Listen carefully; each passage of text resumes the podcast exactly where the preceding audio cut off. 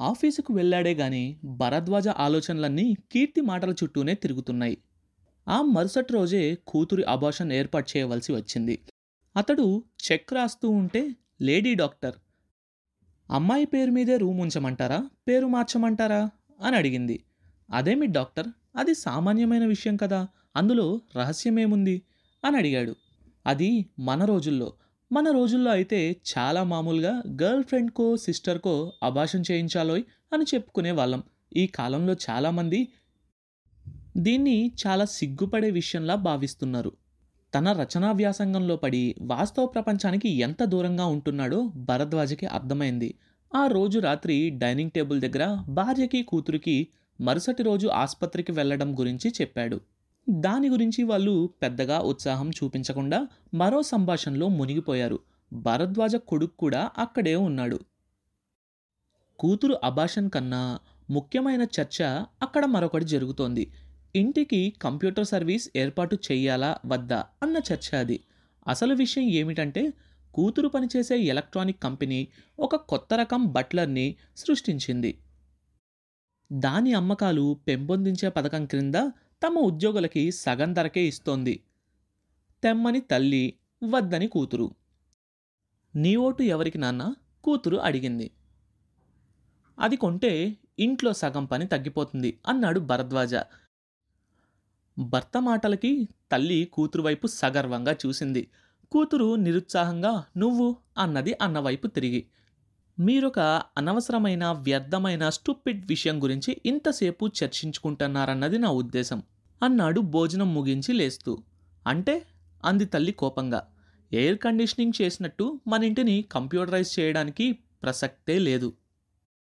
ఎందుకు? అని అడిగింది తల్లి. ఎందుక? అంటూ అతడు విసుగ్గా వెనక్కి తిరిగి ఇదిగో ఇది చదువు నాన్న ఇందుకు అంటూ ఒక కాగితాన్ని తండ్రికి ఇచ్చాడు. కంపెనీ వాళ్ళు ఇచ్చిన అడ్వర్టైజ్మెంట్ తాలూకు కాగితం అది. మీ సేవలో మేము. ఇక మీరు ఏ విషయంలోనూ దిగులు చెందనక్కర్లేదు. మీ దినచర్య తాలూకు బాధ్యతని మేం తీసుకుంటాము. మరుసటి రోజు మీ పనులన్నీ మా కంప్యూటర్ నిర్ణయిస్తుంది. ప్రొద్దున ఎన్నింటికి లేపాలో దానికి తెలుసు. రాత్రి మీరు పక్క మీద అటూ ఇటూ దొల్లుతూ కలత నిద్రపోయి ఉంటే మా బెడ్ మోషన్ సెన్సార్ దాన్ని గుర్తించి ఇరవై నిమిషాలు ఎక్కువ నిద్రపోనిస్తుంది కూడా. ఆ రోజు చేయవలసిన పనులను బట్టి ఆ పనులకు కావలసిన శక్తి కోసం పొద్దున ఎన్ని క్యాలరీల టిఫిన్ తినాలో అది చెబుతుంది. మీకు జ్యోతిష్యం మీద నమ్మకం ఉంటే మరుసటి రోజు రాహుకాలాన్ని వజ్యాన్ని కూడా లెక్కలోకి తీసుకొని మీ దినచర్య ప్లాన్ చేస్తుంది. మీరు ఆ రోజు చేయవలసిన పనులను బట్టి పొద్దున్నే లేవగానే ఆ మూడ్కి సరిపోయే మ్యూజిక్ వినిపించడంతో దాని పని మొదలవుతుంది. బయట టెంపరేచర్ని బట్టి ఎంత వేడి నీళ్ళతో మీరు స్నానం చేస్తే బాగుంటుందో అది తయారు చేసే ఉంచుతుంది. మీరు వెళ్ళబోయే ప్రదేశాన్ని మీరు కలవబోయే మనుషుల్ని దృష్టిలో ఉంచుకొని అదే దుస్తుల్ని సెలెక్ట్ చేసి పెడుతుంది. బయట చలిగా ఉన్నా వర్షం వచ్చేలా ఉన్నా దాన్ని గ్రహించి మీకు కోటు వేసుకోమని సలహా ఇస్తుంది. మీ ఇంట్లో చిన్న ఎలక్ట్రానిక్ రోడ్డు ఏర్పాటు చేసుకుంటే అది కూడా మేమే అమర్చి పెడతాము. ఇక లేవగానే బెడ్ కాఫీ పేస్ట్ అమర్చిన బ్రష్ అన్నీ మీ పడక దగ్గరికే వస్తాయి. ఇక భోజనం విషయానికి వస్తే మీ భార్య కూడా గుర్తుంచుకోలేని విధంగా గత వారం రోజులుగా మీరేం తిన్నారో గుర్తుంచుకొని మళ్ళీ అదే కూర ఆ రోజు రాకుండా జాగ్రత్త తీసుకుంటుంది. మా కంప్యూటర్లో వెయిట్ సెన్సింగ్ స్కేల్ బరువును బట్టి మీ అభిరుచుల్ని కనుగొంటుంది. ఉదాహరణకి గత రెండు నెలలుగా నత్తల కూర వండిన రోజు మీరు ఎక్కువ ఆహారం వదిలిపెడుతూ ఉంటే దాని మెమరీలో అది రికార్డ్ అయ్యి తరువాత భవిష్యత్తులో ఆ కూరని మీకు వడ్డించదు. మీరు సాయంత్రం రాగానే అలసిపోయి నిస్త్రాణగా పక్క మీద వాలిపోతే టీ ఇస్తుంది లేదా హుషారుగా కుర్చీలో కూర్చుంటే డ్రింక్ ఇస్తుంది. మీతో పాటే ఉంటుంది. మీ భార్య కన్నా ఎక్కువగా మిమ్మల్ని అర్థం చేసుకుంటుంది. సర్వత్రా మేము మీ సేవకి సిద్ధం. నేడే మీ ఇంటిని కంప్యూటరైజ్ చేసుకోండి. భరద్వాజ చదివి తలెత్తి బానే ఉందే అన్నాడు. అది అలా చెప్పండి అంది భార్య. బావుందా?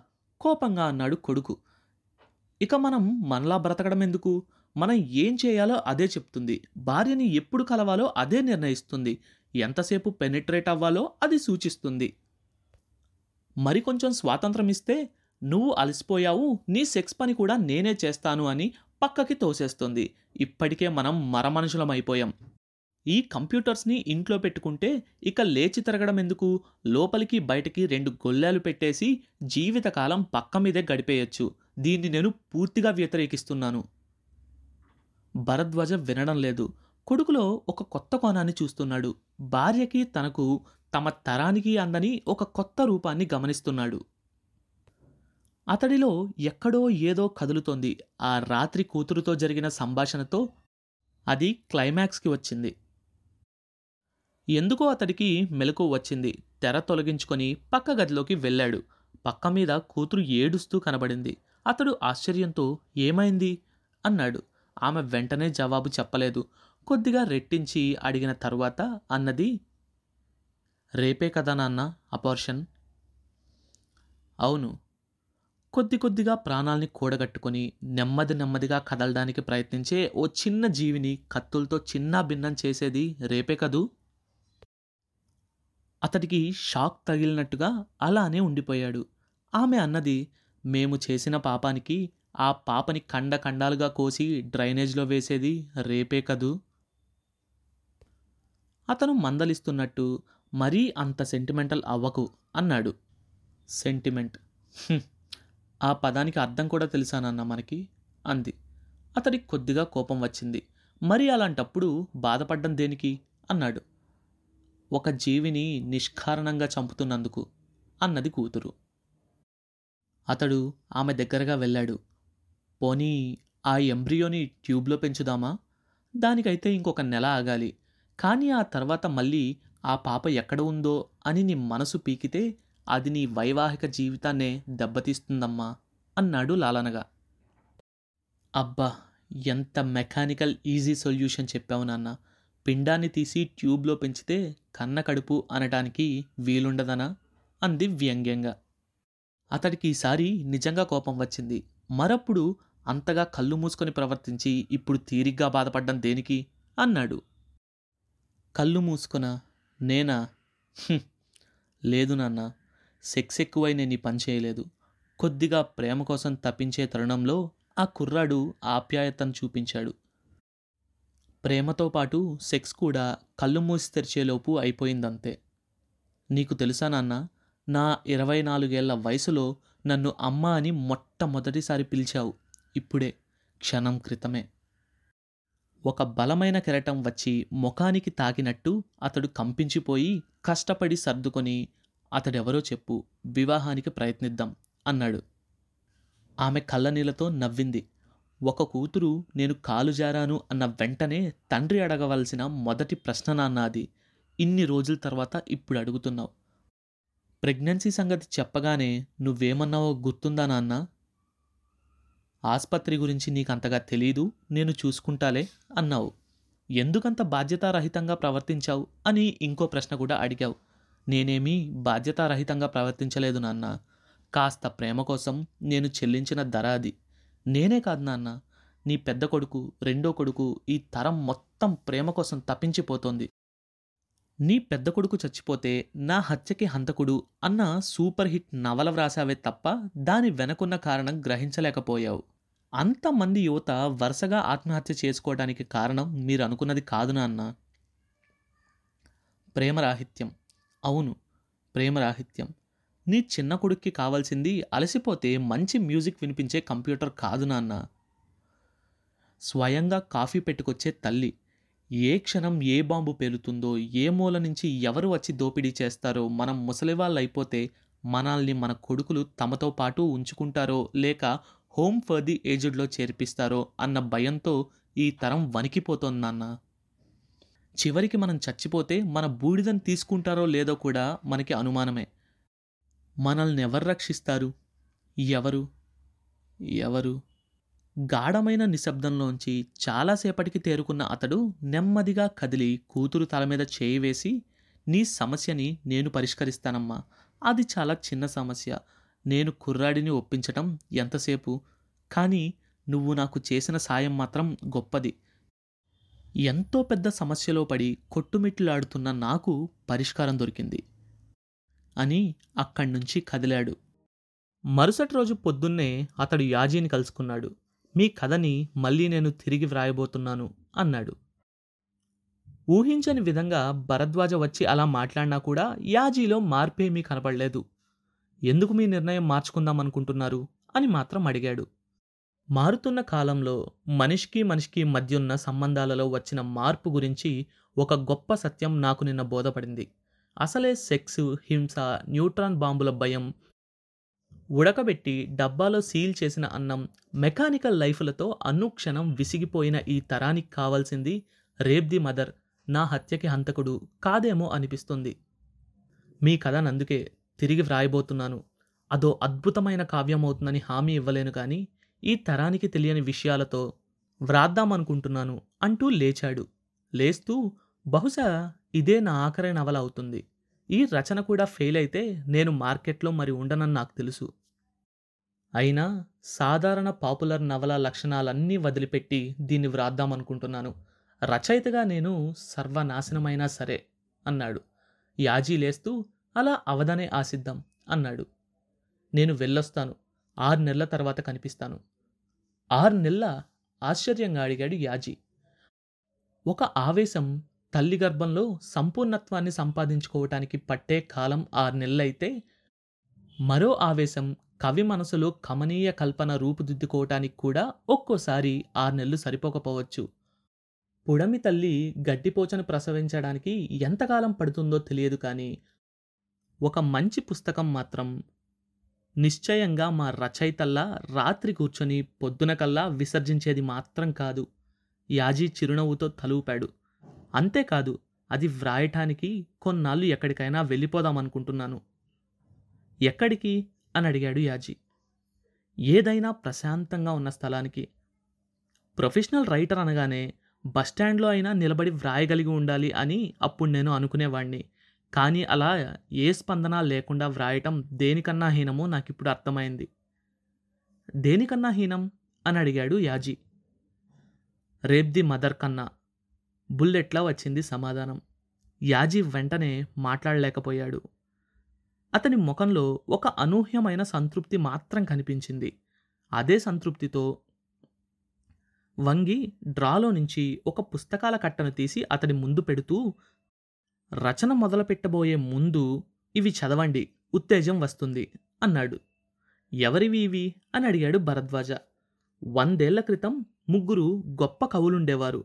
విశ్వనాథ సత్యనారాయణ దేవులపల్లి కృష్ణశాస్త్రి జందాల్య పాపయ్య శాస్త్రి అని భజంత్రీగాళ్ళు భజనాపరులు లేక ఆ రోజుల్లో వాళ్ళకి రావాల్సినంత ప్రచారం రాలేదు కానీ కాలం గడిచే కొద్దీ మా లాంటి వాళ్ళ హృదయాల్లో కడిగిన ముత్యాల్లా నిలిచిపోయారు. వాళ్ళ రచనలివి అంటూ ప్యాకెట్ అందించాడు.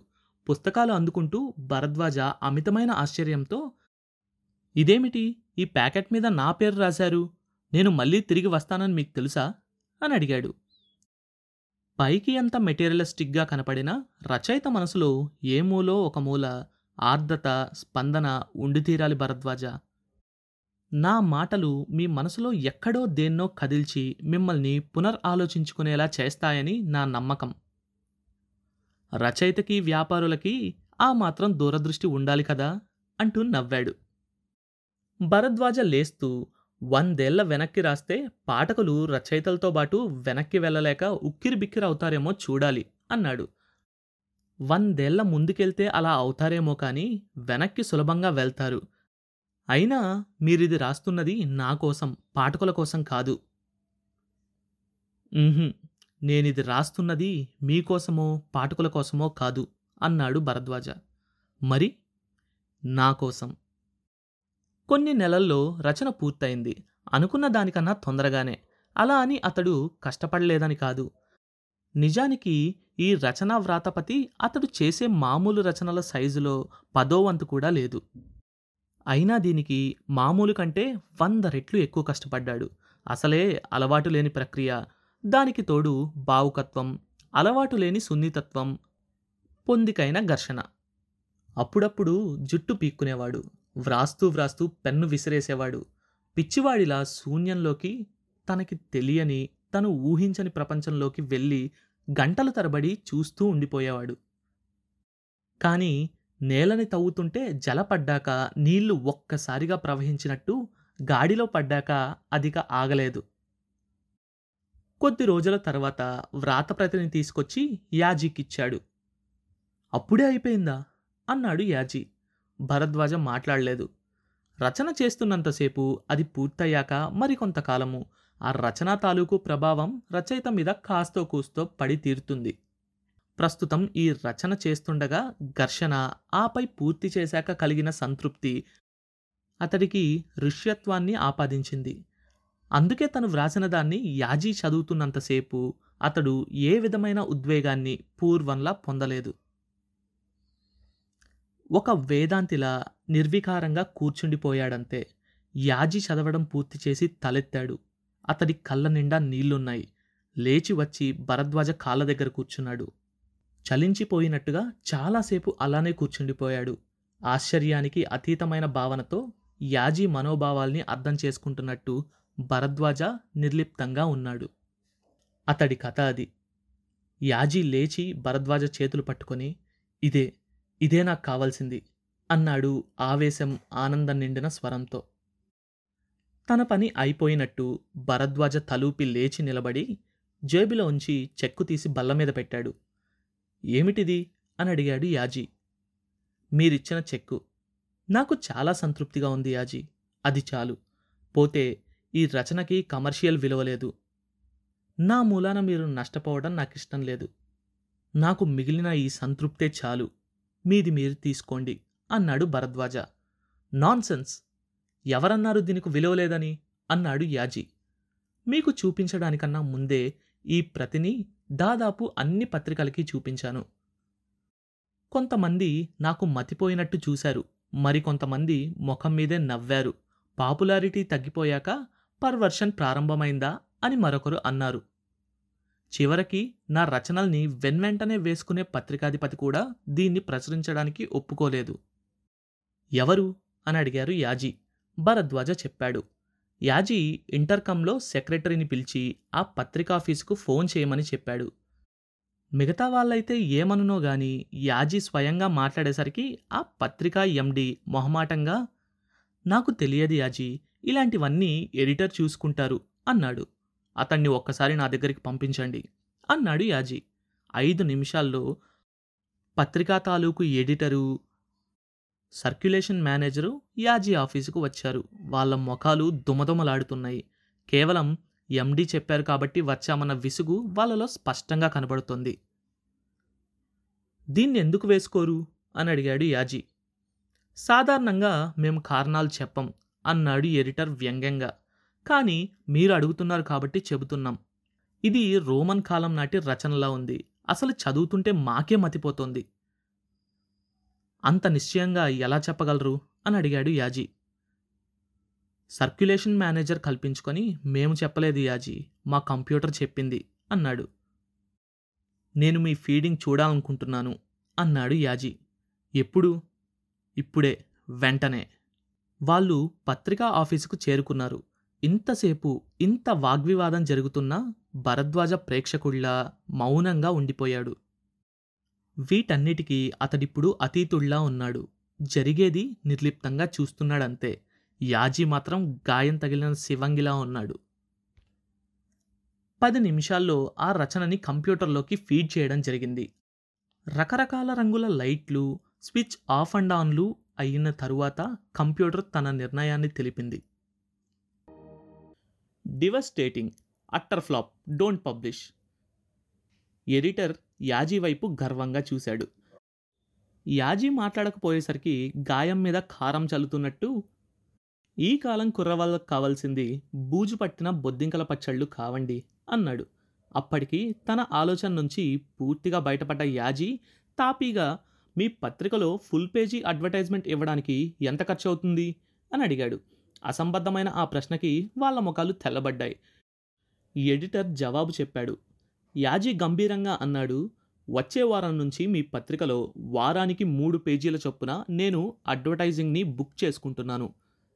మీరే రకంగా సీరియల్ వేస్తారో అదేవిధంగా నా నవల మీ పత్రికల్లో సీరియల్ లాగా వస్తుంది.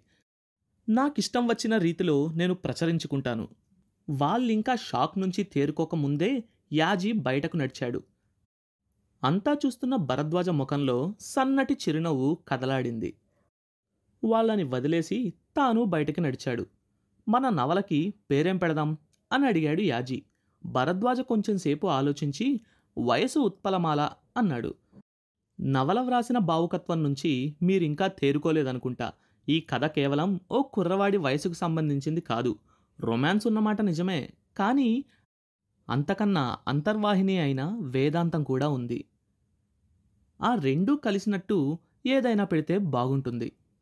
ఆనందో బ్రహ్మ అన్నాడు వెంటనే భరద్వాజ. యాజీ కళ్ళు సంభ్రమంతో పెద్దవయ్యాయి. గుడ్ అన్నాడు. ఆ తరువాత వారం నుంచి విమల్ పాండ్స్ వారి ప్రకటనల్లా భరద్వాజ సీరియల్ ప్రారంభమైంది. గోధూలి వేళ. కానీ మాసం పుష్యమి కావటంతో పచ్చగుర్రాల వజీరుడు కాస్త పశ్చిమానికి వెళ్ళగానే పల్చటి నిహారిక పొగమంచుగా మారి పంటవలతి మీద పైటగా జారటానికి హడావిడిగా ఆయత్తమవుతోంది. గోదారి మాత్రం ఏమీ తెలియని నంగనాచిలా అసలు పాపికొండల దగ్గర అలిగిన ఆడపడుచు ఈవిడేనా? అన్నట్టు గోవులా నమ్రతగా నడుస్తోంది. పడవచ్చి ఒడ్డున ఆగగానే సోమయాజీ చెంగున కిందకి గెంతాడు. చేతిలో పుస్తకాలు బురదలో జారకుండా రొమ్ములకి హత్తుకొని వెనుదిరిగి స్నేహితులకి చేయి ఊపాడు ఇంత ఆలస్యమైందేరా రాజమండ్రి నుంచి ఆటగాళ్ళు వచ్చారు తాతయ్య. వాళ్ళకి మాకు పోటీ. ఎవరు గెలిచారా సోమయాజీ తలెత్తి తాతయ్య వైపు చూసి నవ్వాడు. ఎత్తిన తలపై వంపులో ఇంకెవరు అన్న సమాధానం ఉంది. బిగించిన చిరునవ్వులో దానికి నేనే కారణమన్న విషయం నీకు తెలీదా? అన్న దబాయింపు ఉంది. తాతయ్యతో పాటు గోదావరి అర్థం చేసుకున్నట్టుంది. నవ్వింది. చాలామందికి నోర్లుంటాయి. లోపల చెప్పటానికి ఏమీ ఉండదు. కొందరికి చెప్పటానికి చాలా ఉన్నా విప్పటానికి నోరుండదు. గోదారి అలాంటిదే. యాజులతో మాత్రం మాట్లాడుతుంది. ఊరంతా నిద్రపోయాక అతనొక్కడే వెళ్ళి గట్టున కూర్చుంటాడు.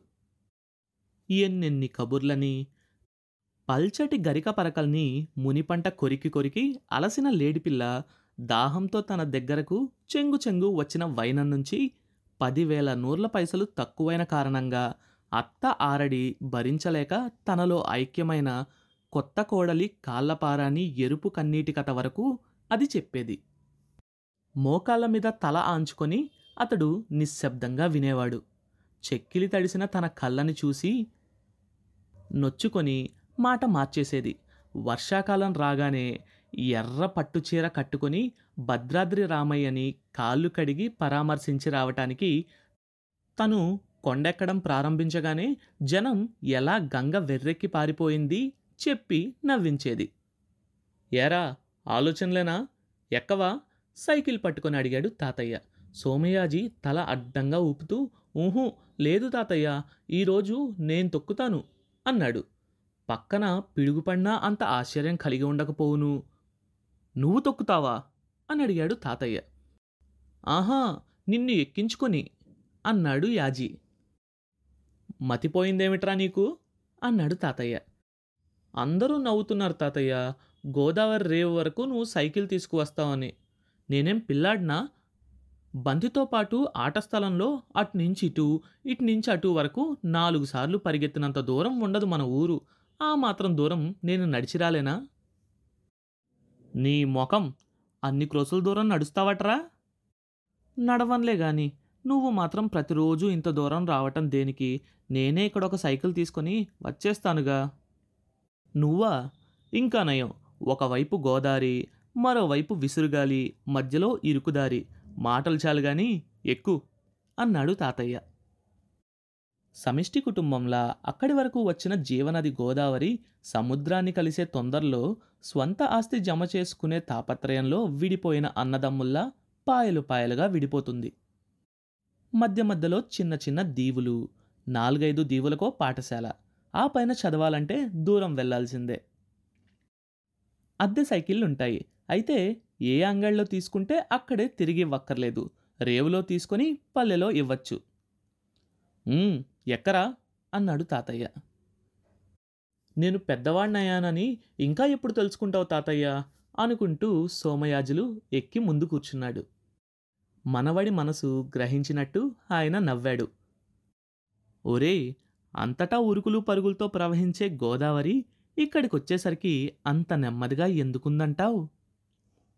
అని ఆగి అక్కడ దాని మనసులో కల్మషం ప్రవేశించిందన్నమాట.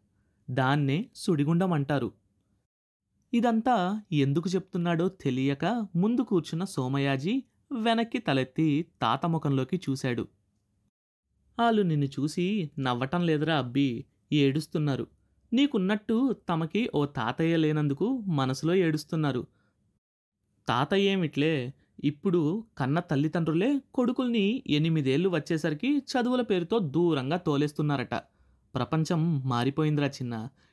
ఇక్కడ ప్రశ్న నువ్వు సైకిల్ తొక్కగలవా లేదా? అన్నది కాదురా. నువ్వు వచ్చే పడవ కోసం ఎదురు చూడటానికి రేవులో ఒకరున్నారని తృప్తి. రావటంలో నాకు నన్ను చూడటంలో నీకు. అందుకోసమేరా ఇంత దూరం రావటం అన్నాడు. ఎందుకో తెలియదు కానీ యాజీ కంట నీరు తిరిగింది. తాతయ్య రాకపోతే బోసిపోయిన రేవును ఊహించుకునో ప్రపంచమనే రేవులో తనని ఒంటరిగా వదిలేసి మరణం అనే పడవలో వెళ్ళిపోయిన తల్లిదండ్రులను ఊహించుకును. అవగలించుకునే ఆలోచనలని తప్పించుకోవటం కోసం ఈ రోజేమైందో తెలుసా తాతయ్య? అని అడిగాడు. ఏమైందిరా?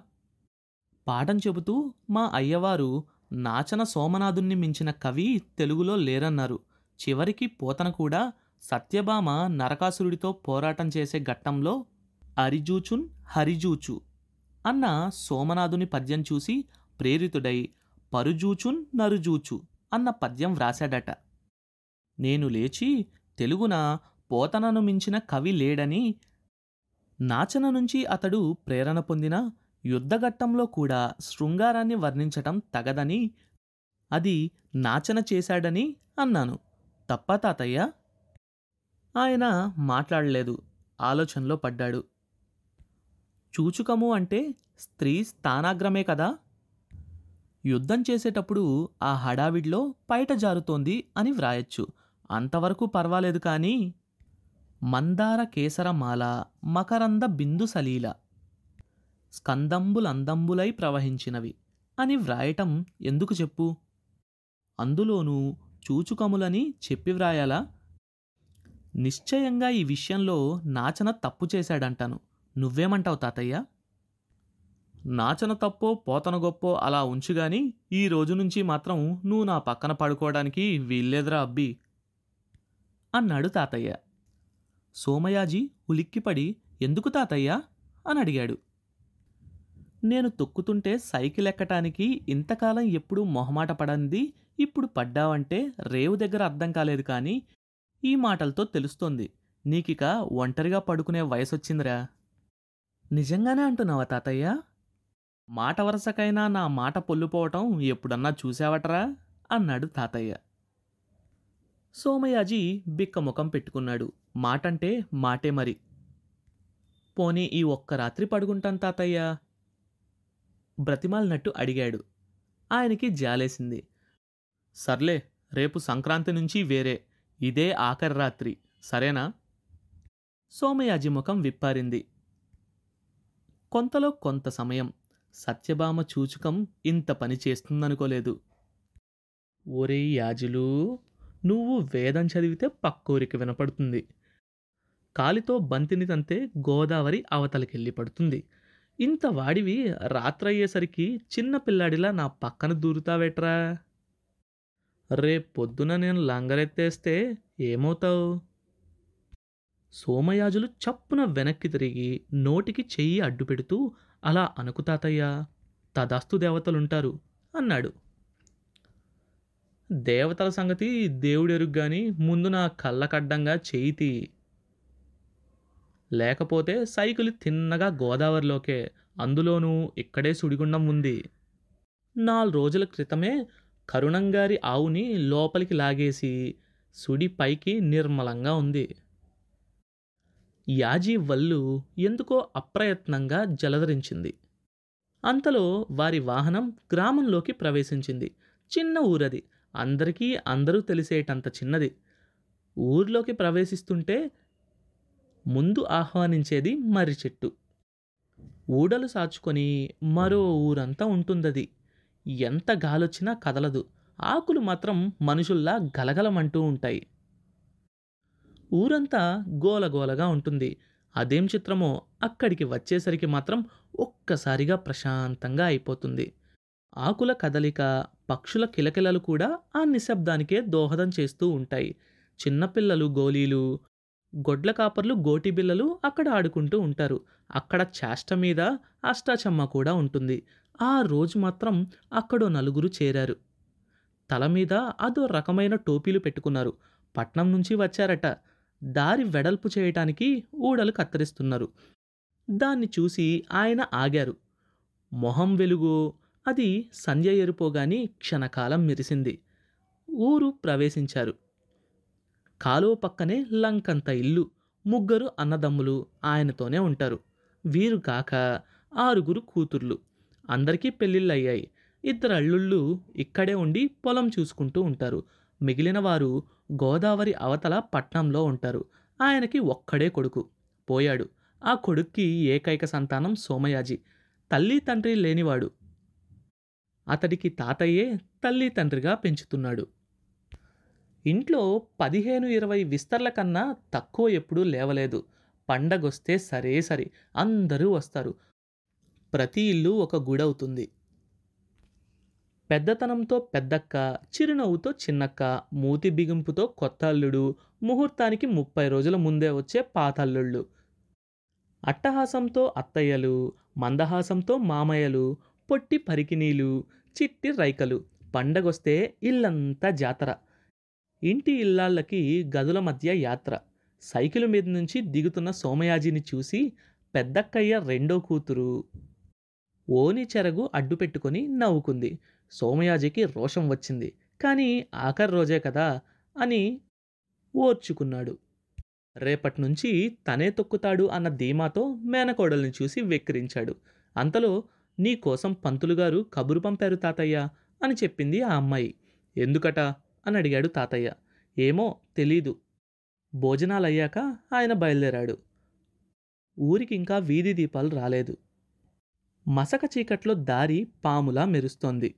హరికేన్ లాంతరు పట్టుకొని నడుస్తూ మనవడు తాతయ్య రేపటి నుంచి ఇలా నువ్వెక్కడికి వెళితే అక్కడికి నేను రాను. ఇది కూడా గుర్తుంచుకో హెచ్చరించాడు. ఎందుకురా? అని అడిగాడు తాతయ్య.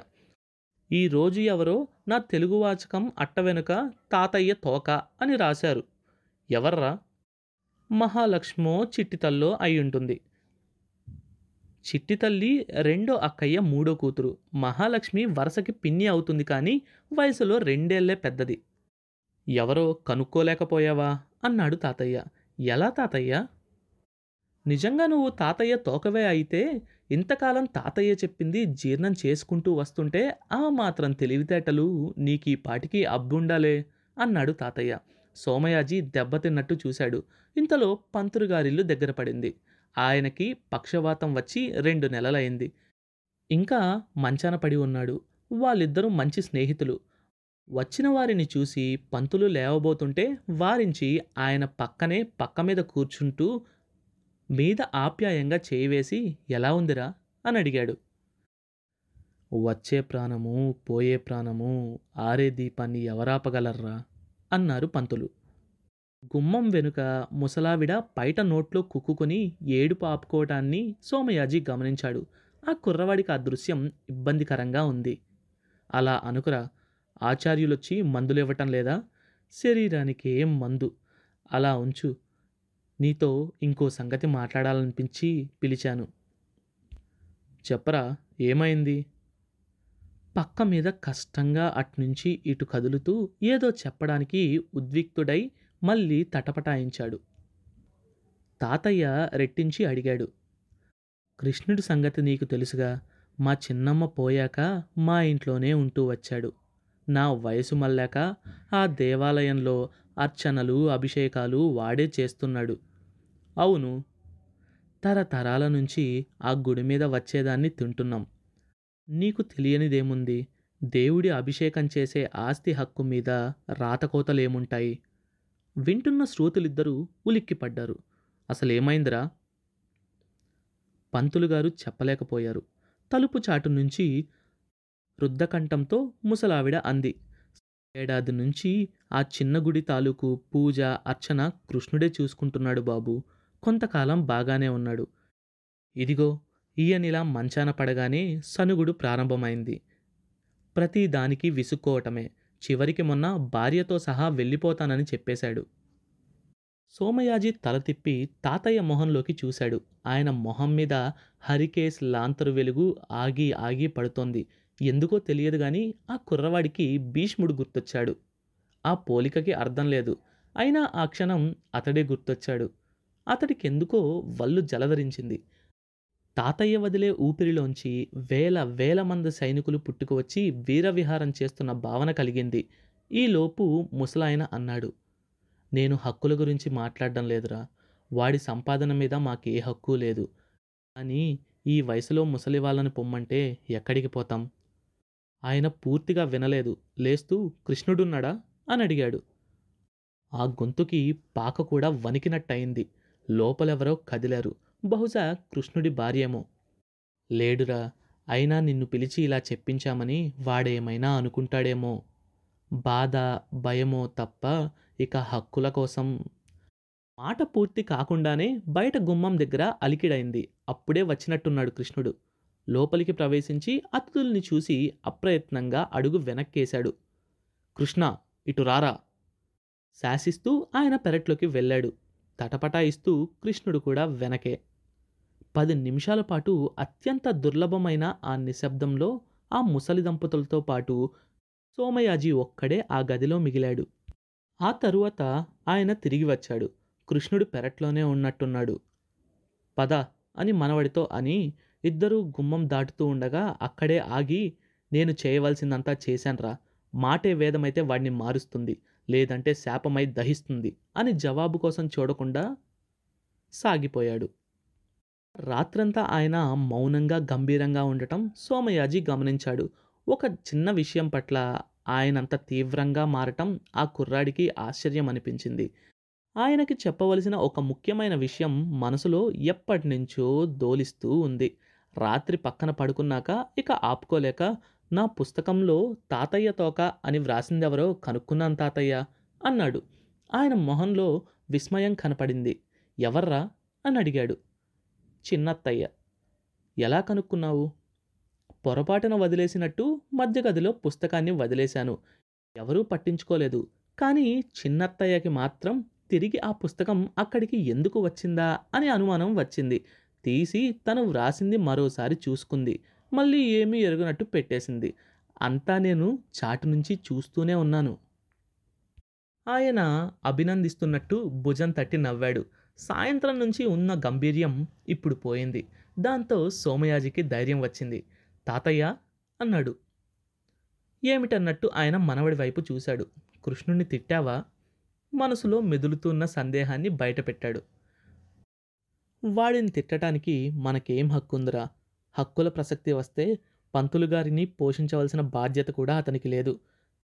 తన కష్ట ఫలితాల్ని తానే అనుభవించవచ్చు. కానీ ఆయన ఆగి అన్నాడు మనిషికి మనిషికి మధ్య హక్కులు బాధ్యతలు ఇవేనా ఉండేవి? ఇంకేమీ లేవా? అతడు నన్ను పోషించాడు. కాబట్టి నేను అతన్ని పోషించాలి. ఇంతేనా? మా తరంలో మేమెప్పుడూ ఇలా ఆలోచించుకోలేదు. అప్పటికింకా స్వాతంత్రం కూడా రాలేదు. యుద్ధం వల్ల పెరుగుతున్న ధరలో వైపు. నా అనేవారు లేని నలుగురం అన్నదమ్ములం మరోవైపు. అందరం చిన్నవాళ్ళమే మా చిన్నాయనే మమ్మల్ని పోషించాడు. ఇప్పుడు గుళ్ళకి పత్రాలు హామీలు ఏమీ ఎలా లేవో ఆ కాలంలో ఇళ్ళకి కూడా అలా ఉండేవి కావు. అయినా మోసం చేయాలన్న ఆలోచన ఎవ్వరికీ కలిగేది కాదు. పెద్దయ్యాక ఆయన మా అగ్రహారం పొలాలు మాకిచ్చాడు. ఇప్పుడు ఆయన మనవళ్ళెవరో మా పిల్లలెవరో కూడా తెలియకుండా అందరం కలిసిపోలేదు. ఏ న్యాయం ఏ చట్టం ఏ బాధ్యత ఏ హక్కు ఏదిరా మనిషిని కదిపేది? కేవలం మానవత్వం. అది అదేరా ముఖ్యం. వింటుంటేనే సోమయాజి కళ్ళు తడి అయ్యాయి. కాలవ గట్టు మీద నుంచి వస్తున్న చల్లగాలి కదిలే కొబ్బరాకు కూడా తన అల్లరి చేష్టలాపి ఆయన మాటలు విన్నది. సోమయాజి కనులు మూసుకొని నిద్రకు ఉపక్రమించాడు. ఎంతో సమయం గడిచి ఉండదు. మగత నిద్ర పట్టుంటుందంతే. అకస్మాత్తుగా మెలకువ వచ్చింది. పక్కన తాతయ్య లేడు. సోమయాజి కళ్ళు నులుముకుంటూ గదిలోంచి బయటకు వచ్చాడు. మధ్య గదిలో పిల్లలు నిద్రపోతున్నారు. ఒకరిద్దరు పెద్దలు కూడా. సింహద్వారం తెరిచి ఉంది. అతడు బయటకు వచ్చాడు. ఎత్తరుగుల మీదకు వాలిన చూర. అరుగు మీద ఉన్న పెద్ద చేతుల కుర్చీలో ఆయన కూర్చొని ఉన్నాడు. ఆయన పక్కన చేతులు కట్టుకొని నిలబడి ఉన్నాడు కృష్ణుడు. సోమయాజి ఊహించని దృశ్యమది. ఇంతకీ ఇప్పుడు ప్రమాదమేమీ లేదు కదరా? అలాంటిదేమైనా ఉంటే చెప్పు ఇప్పుడే వస్తాను. తాతయ్య కంఠంలో కంగారు ధ్వనించింది. లేదు లేదు వెంటనే మేం బయటకు తీయడం వల్ల బ్రతికింది బాబుగారు. నన్ను క్షమించినట్లు చెప్పడానికి మీరు రేపొద్దున రండి లేకపోతే రేపొద్దున మళ్ళీ దూకుతుంది. అయితే ఇంతకీ నువ్వు ఆ ముసలి దంపతుల్ని కంటికి రెప్పలా చూసుకుంటానన్నది వాళ్ళ మీద ప్రేమతోనా? నీ భార్య మళ్ళీ నూతిలో దూకుతుందనా? అది నన్ను ఎప్పటినుంచో సాధిస్తూనే ఉంది బాబు. నేనే విననట్టు ప్రవర్తిస్తూ వచ్చాను. ఈరోజు మీ మాటలతో దాని వాదన మరింత బలం పుంజుకుంది. మీ చివరి మాటలకి చాలా బెదిరిపోయింది. మీ కాళ్ళ మీద పడైనా సరే మీ శాపాన్ని ఉపసంహరించుకోకపోతే సర్వనాశనం అయిపోతామంది శాపమా? అంతంత పెద్ద మాటలు ఎందుకురా ఏదో నిన్ను మందలించటానికి అన్నానే తప్ప నాకు ఆ అధికారం ఏముంది లేదు బాబు. మీ మాటలు నాలో పరివర్తన తెచ్చాయన్నంత పెద్ద మాటలు ఉపయోగించను కానీ నాలో ఏ మూలో మనసులో నా పట్ల రవ్వంత ఏహ్యభావం కలుగుతూ వచ్చింది. అదిప్పుడు మీ మాటలతో పూర్తిగా బలపడింది. వెళ్ళరా రేపొద్దున వచ్చి చూస్తాలే. మంచిది బాబు. అతగాడు వెళ్ళిపోయాడు. ఆయన కుర్జీలోంచి లేస్తూ వెనక మసక చీకట్లో నిలబడి ఉన్న మనవణ్ణి చూసి క్షణకాలం విస్మయం చెంది అంతలోనే సర్దుకుంటూ ఇంత చలిలో బయటేం చేస్తున్నావురా? పద పద అంటూ తొందర చేశాడు. సోమయాజీ వెంటనే కదల్లేదు. లోపలికి వెళ్ళాక కూడా ఒకే అనుమానం అతడి మనసుని తొలిచేస్తూ వచ్చింది. పడుకున్నాక అదే అడిగాడు. నీ మాటలకి అంత శక్తి ఎలా వచ్చింది తాతయ్య? అని. ఆయన నవ్వాడు. నా మాటల్లో శక్తి లేదురా. కృష్ణుడు ఈ తరం మనిషి. యుగసంధిలో ఉన్నాడు. ఇంకా పూర్తిగా స్వార్థం వైపు వెళ్ళిపోలేదు. అటూ ఇటూ ఊగుతున్న త్రాసుని నా మాటలు తిరిగి యథాస్థానానికి తీసుకొచ్చాయంతే సోమయాజికి ఆ మాటలు సగం అర్థమయ్యాయి సగం కాలేదు. వాటిని మననం చేసుకుంటూ కళ్ళు మూసుకోబోతుంటే ఆయన ఇలా అన్నాడు.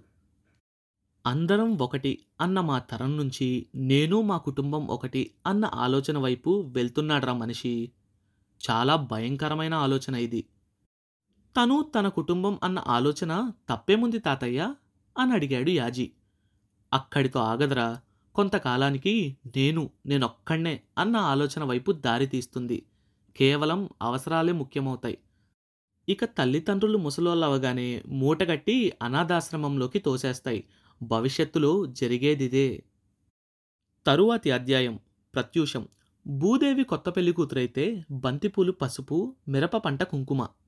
గరికపోచల మీద రాత్రి తాలూకు నీటి చుక్కలు ముత్యాల్లా మెరుస్తున్నాయి. సంక్రాంతి అవటం వల్ల మామూలు కన్నా ఊరు తొందరగా మేల్కొంది. ఆడపిల్లలు పోటీపడి వేసిన ముగ్గులు వీధుల్లోకి వ్యాపిస్తూ ఉన్నాయి. అప్పటిదాకా రంకెలు వేసిన చలి తనే మూడెంక వేసి డొంకదారి పట్టింది. సర్వాంగభూషిత అయిన కొత్త పెళ్ళి కూతురులా ఆమని తోటి పెళ్ళి కూతురులా కోయిలని తోడు తీసుకొని కుడిపాదం ముందు పెట్టడానికి తయారవుతోంది. గోవు పేడతో చేసిన గొబ్బెమ్మల మీద అందంగా పసుబొట్టు పెట్టి కూర కొనలు తంగెడు పూలు సర్ది వాటిపై రేగుపళ్ళు పోశారు. పరికిని గలగలలు వాద్య సంగీతాలుగా శబ్దం చేస్తుంటే పదహారేళ్ళ పడుచు పిల్లలు లయబద్ధంగా తిరుగుతూ పాడుతున్నారు. సుబ్బి గొబ్బెమ్మ సుఖమూలియవే తామర పువ్వంటి తమ్ముణ్ణియవే చామంతి పువ్వంటి చెల్లెల్నియవే. మనసులో అసలు పాట అది కాదట. ఎవరో కవి అన్నాడు. ముసిముసి నవ్వులతో రవ్వంత కంఠం తగ్గించి లోపలే పాడే పాట వేరొకటి ఉందట పండగలకొచ్చిన కూతుళ్ళు అళ్ళళ్ళు పిల్ల మేక నిద్రలేచి పక్క మీద నుంచి ఇంకా లేవని నాన్నకి మొత్తం ఇంటిల్లపాది కోసం తెల్లారే లేచి వంట మొదలుపెట్టిన అమ్మకి వినపడకుండా తమలో తామే మోచేత్తో పొడుచుకుంటూ గుసగుసల నవ్వుల మధ్య పాడే పాట మొగలి పువ్వంటి మొగును నివ్వవే గుమ్మడి పువ్వంటి కొడుకు నివ్వవే. అట అదట అసలు కోరిక. ఊరికి ఇట్నుంచి బుడబుడొక్కలవాడు డమరుకాన్ని అట్నుంచి జంగందేవర గంటని పట్టుకొని బయలుదేరారు. ఇన్నాళ్ళు ఏమయ్యారో గాని ఒక పక్క బాలసంతువాడు మరో పక్క పెద్దమ్మలవారు కూడా దర్శనమిచ్చారు. పెద్దెద్దులవాడు ఒక్క చిక్కన గంగిరెద్దుకి వీలైనంత అలంకారం చేసి ఇంటింటి ముందు ఆపి నమస్కారం చేస్తున్నాడు. పక్కూళ్ళో జరిగే కోడి పందాలకి కుర్రాళ్ళు అప్పుడే బయలుదేరుతున్నారు. అప్పటికే ఆలస్యమైపోయిందని ఆయన వడివడిగా నడుస్తున్నాడు. అందానికి వారసుడు మాత్రం వెనక నడుస్తున్నాడు సోమయాజి. అతడు మకరాంక శశాంక మనోజ్ఞమూర్తి ఇంకా కుర్రవాడు. అలైక్య తనువిలాసుడవటానికి ఇంకో నాలుగైదేళ్ళు పడుతుంది. అయినా అమ్మాయిలు గొబ్బిళ్ళు సర్దే మిష మీద ముందున్న ముసలాయన గమనించకుండా వెనకున్న ఆ కుర్రవాణ్ణి ఓరగా చూస్తున్నారు. ఇద్దరూ ఊరి పొలిమేరకు చేరుకున్నారు. వారింటి నుంచి అరగంట నడక దూరంలో ఉన్నది గోదారి. అక్కడ పడవరేవు లేదు స్నానాల రేవు ఉంది కానీ జనం అంత దూరం వెళ్ళరు. సన్నటి పాయ ఊరిలోకి వస్తుంది.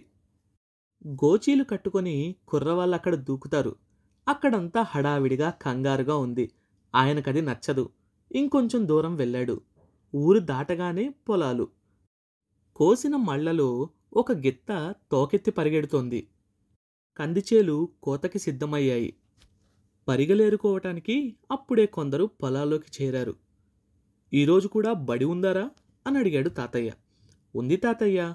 సంక్రాంతి పూట బడేమిట్రా? ఈసారి మొట్టమొదటి స్థానం మాకే రావాలని మా వాళ్ళు చాలా పట్టుదలగా ఉన్నారు తాతయ్య. అందులోనూ మా అయ్యవారికి దేవుడి మీద పండగల మీద నమ్మకం లేదు అంటూ ఆయన ముఖంలోకి చూశాడు.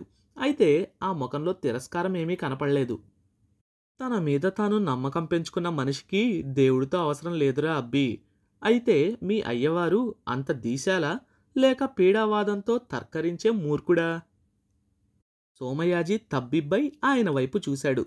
ఇంతలో రేవు దగ్గర పడింది. రేవులో మరికొందరు స్నానం చేస్తున్నారు.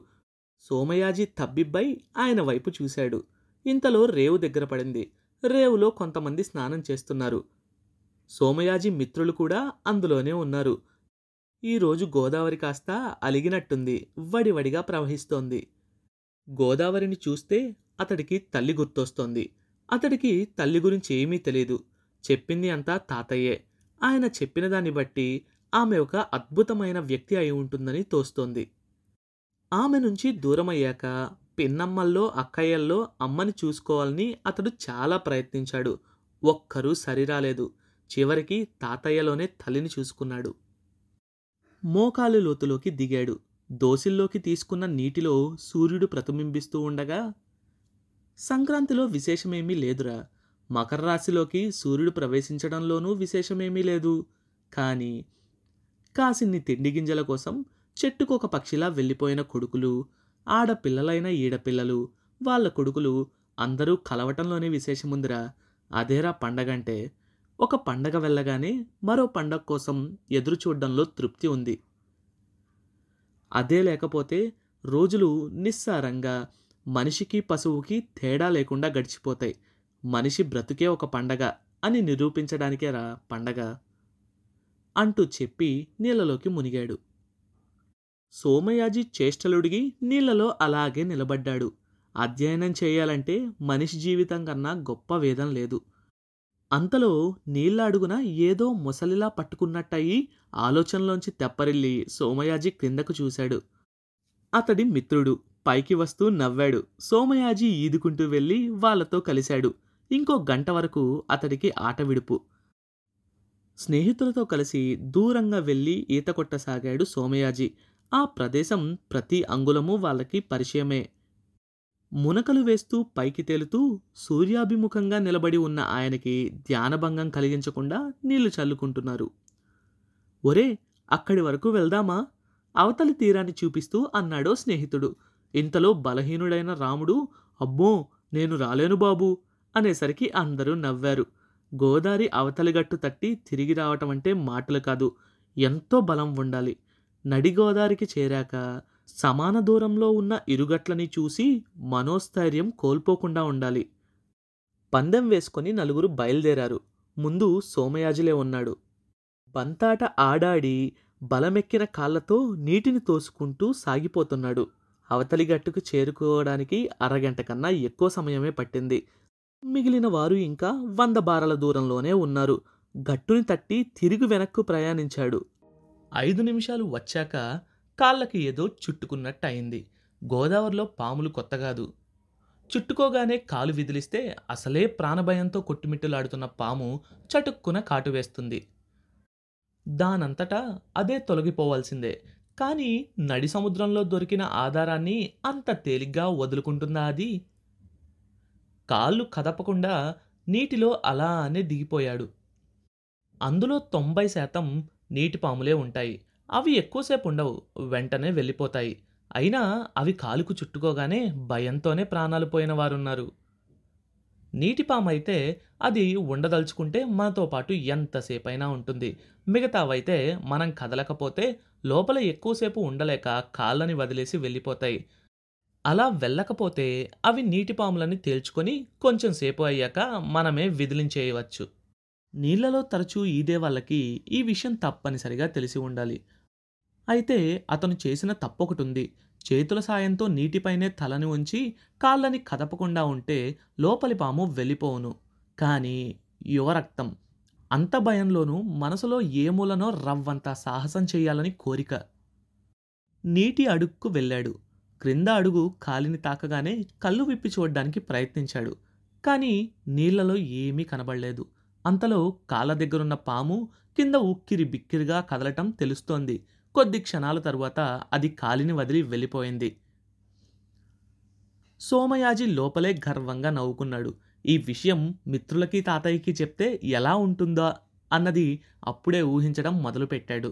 రెండు చేతులు రెక్కల్లా చాపి నీటిపైకి రావటానికి కాళ్ళతో క్రిందున్న భూమిని తన్నాడు.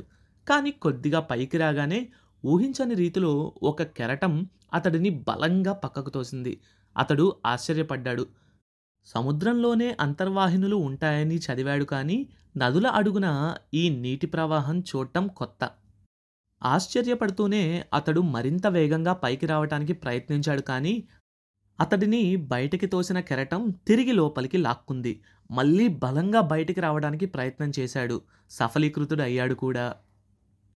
తల నీటిపైకి రాగానే గుండెల నిండా ఊపిరి తీసుకొని ఒడ్డు వైపు చూసి ఉలిక్కి పడ్డాడు.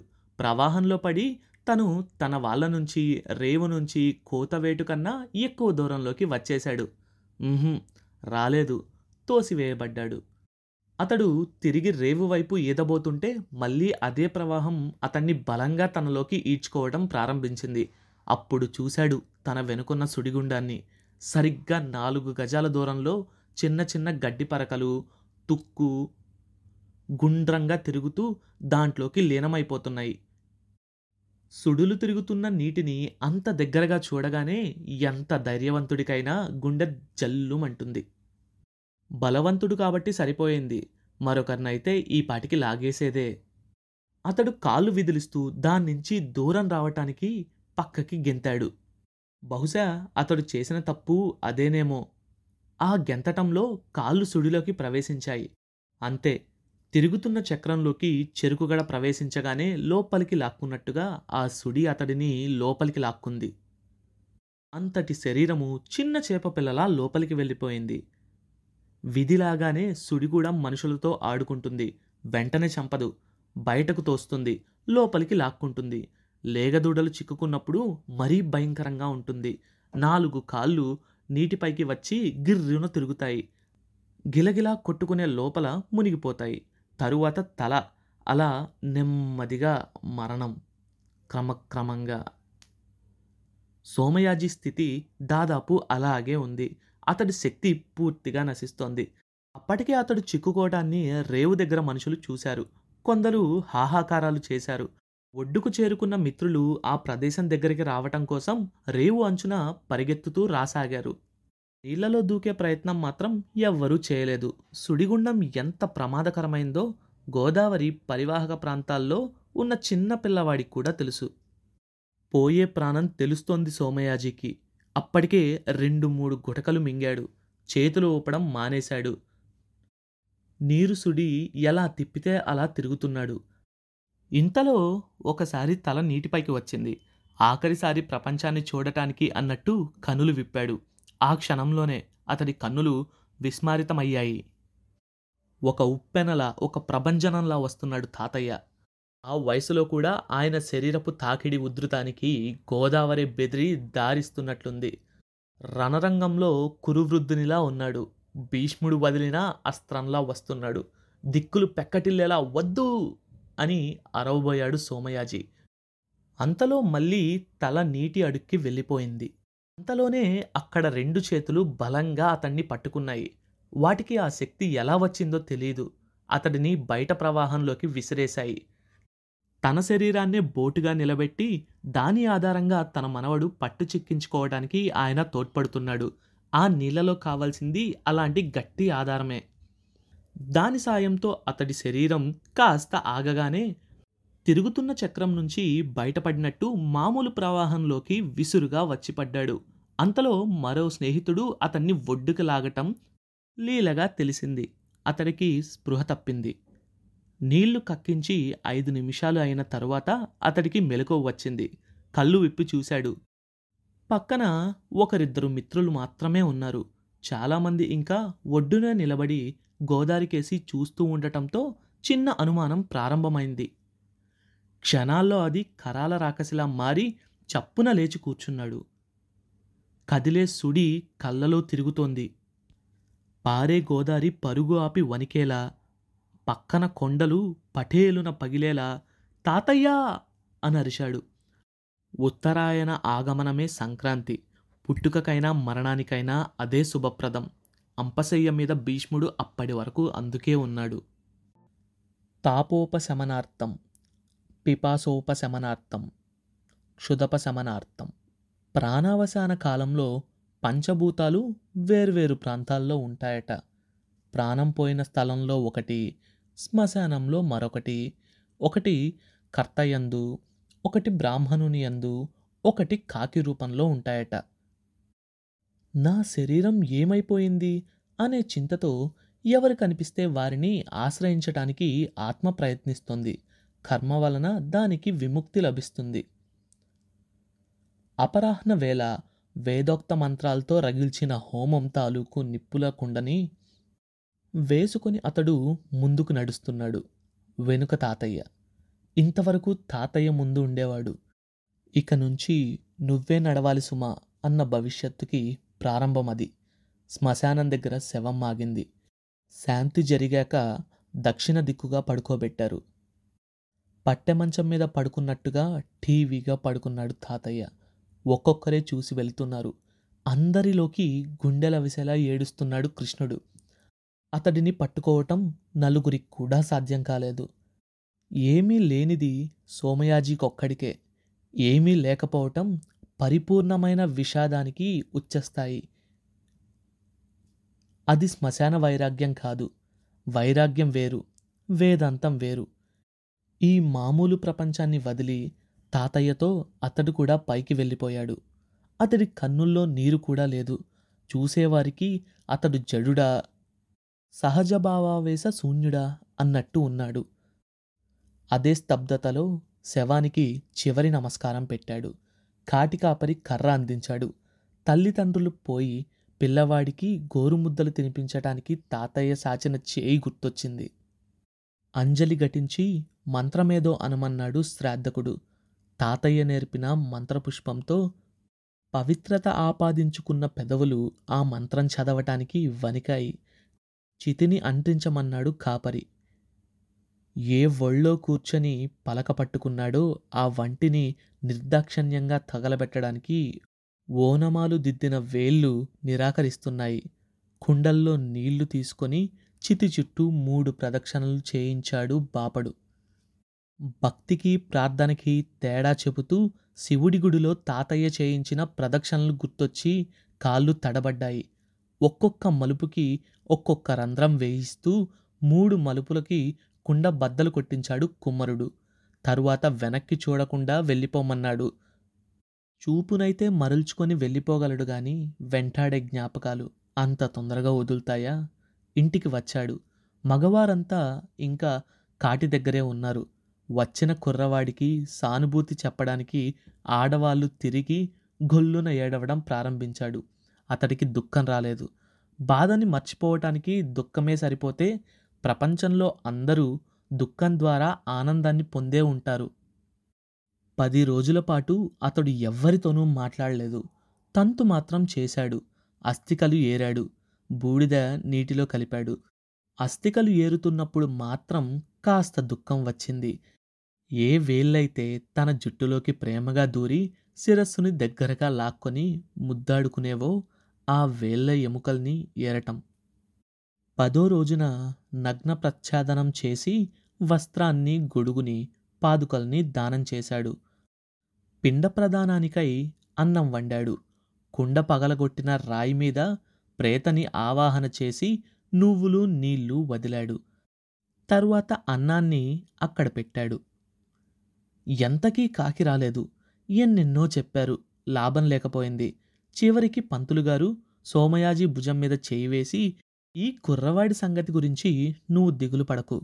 ఇందరు బావలు చిన్నాన్నలు ఉన్నారు. వీడిని కంటికి రెప్పలా చూసుకుంటారు అన్నాడు. ఒక కాకైతే వచ్చింది కానీ ముట్టలేదు.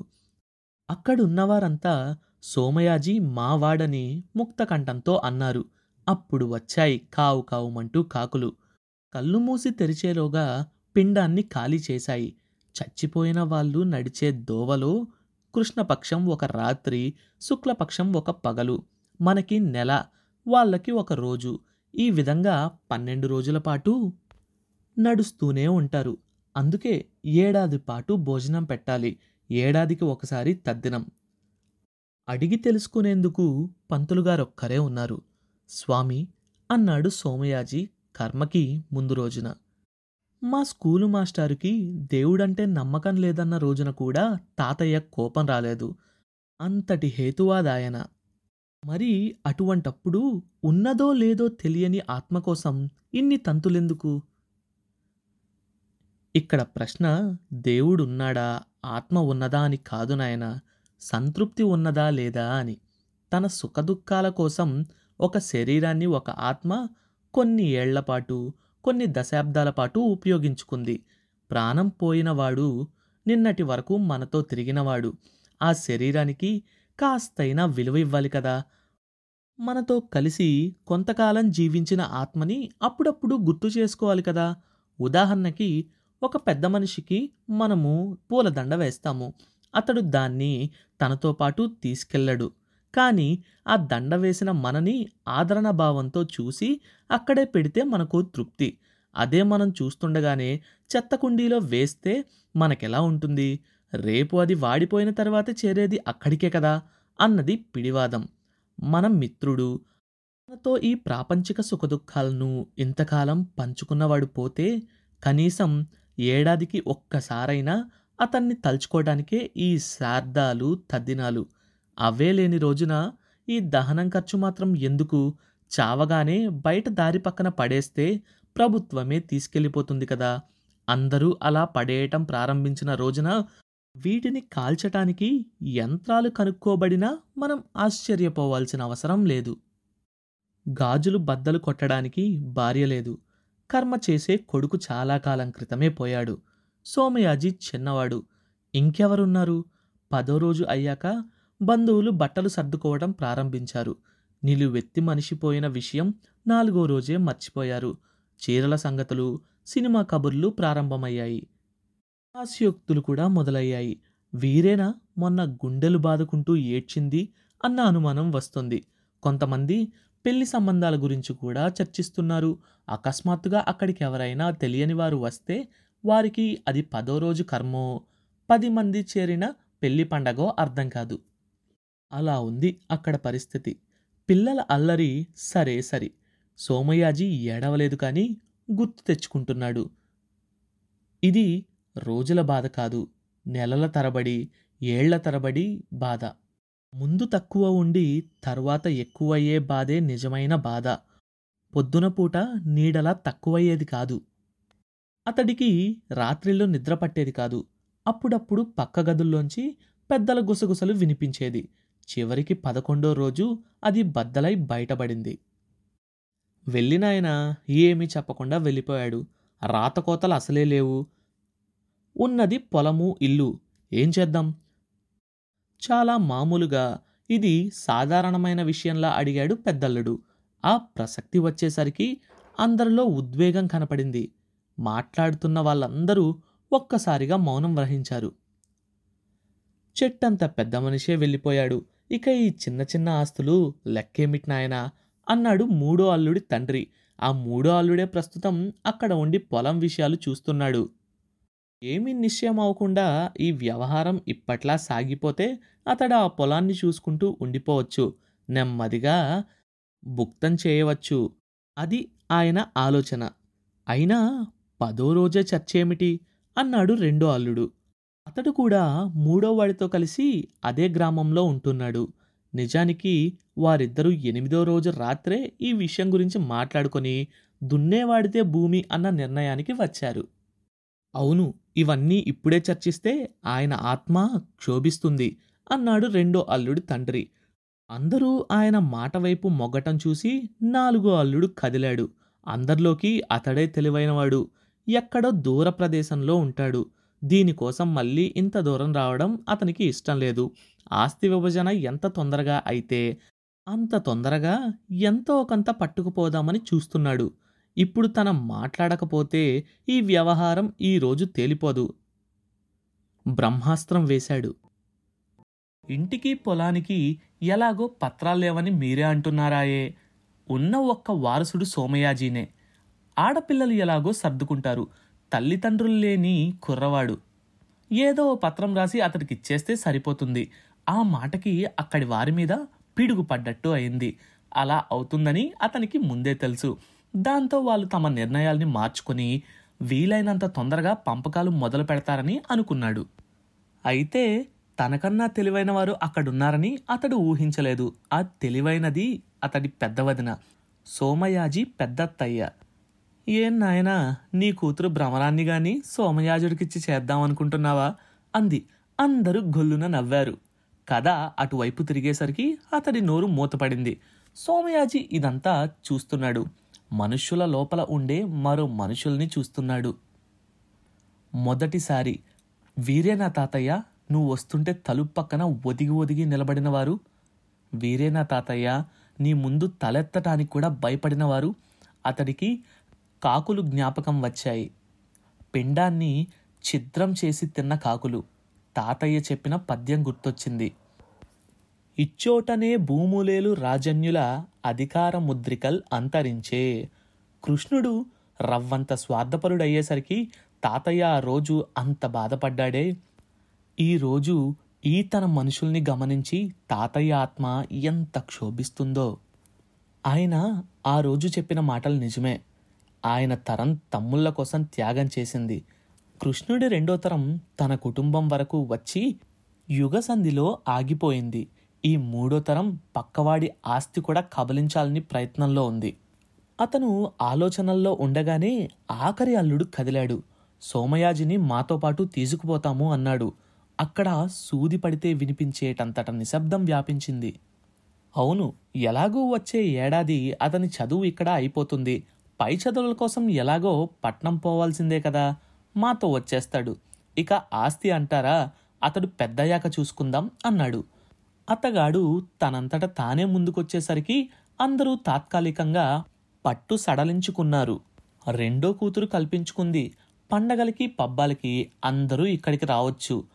పురుళ్ళ ఖర్చు ఎలాగో ప్రతి ఏడాది ఉండనే ఉంటుంది.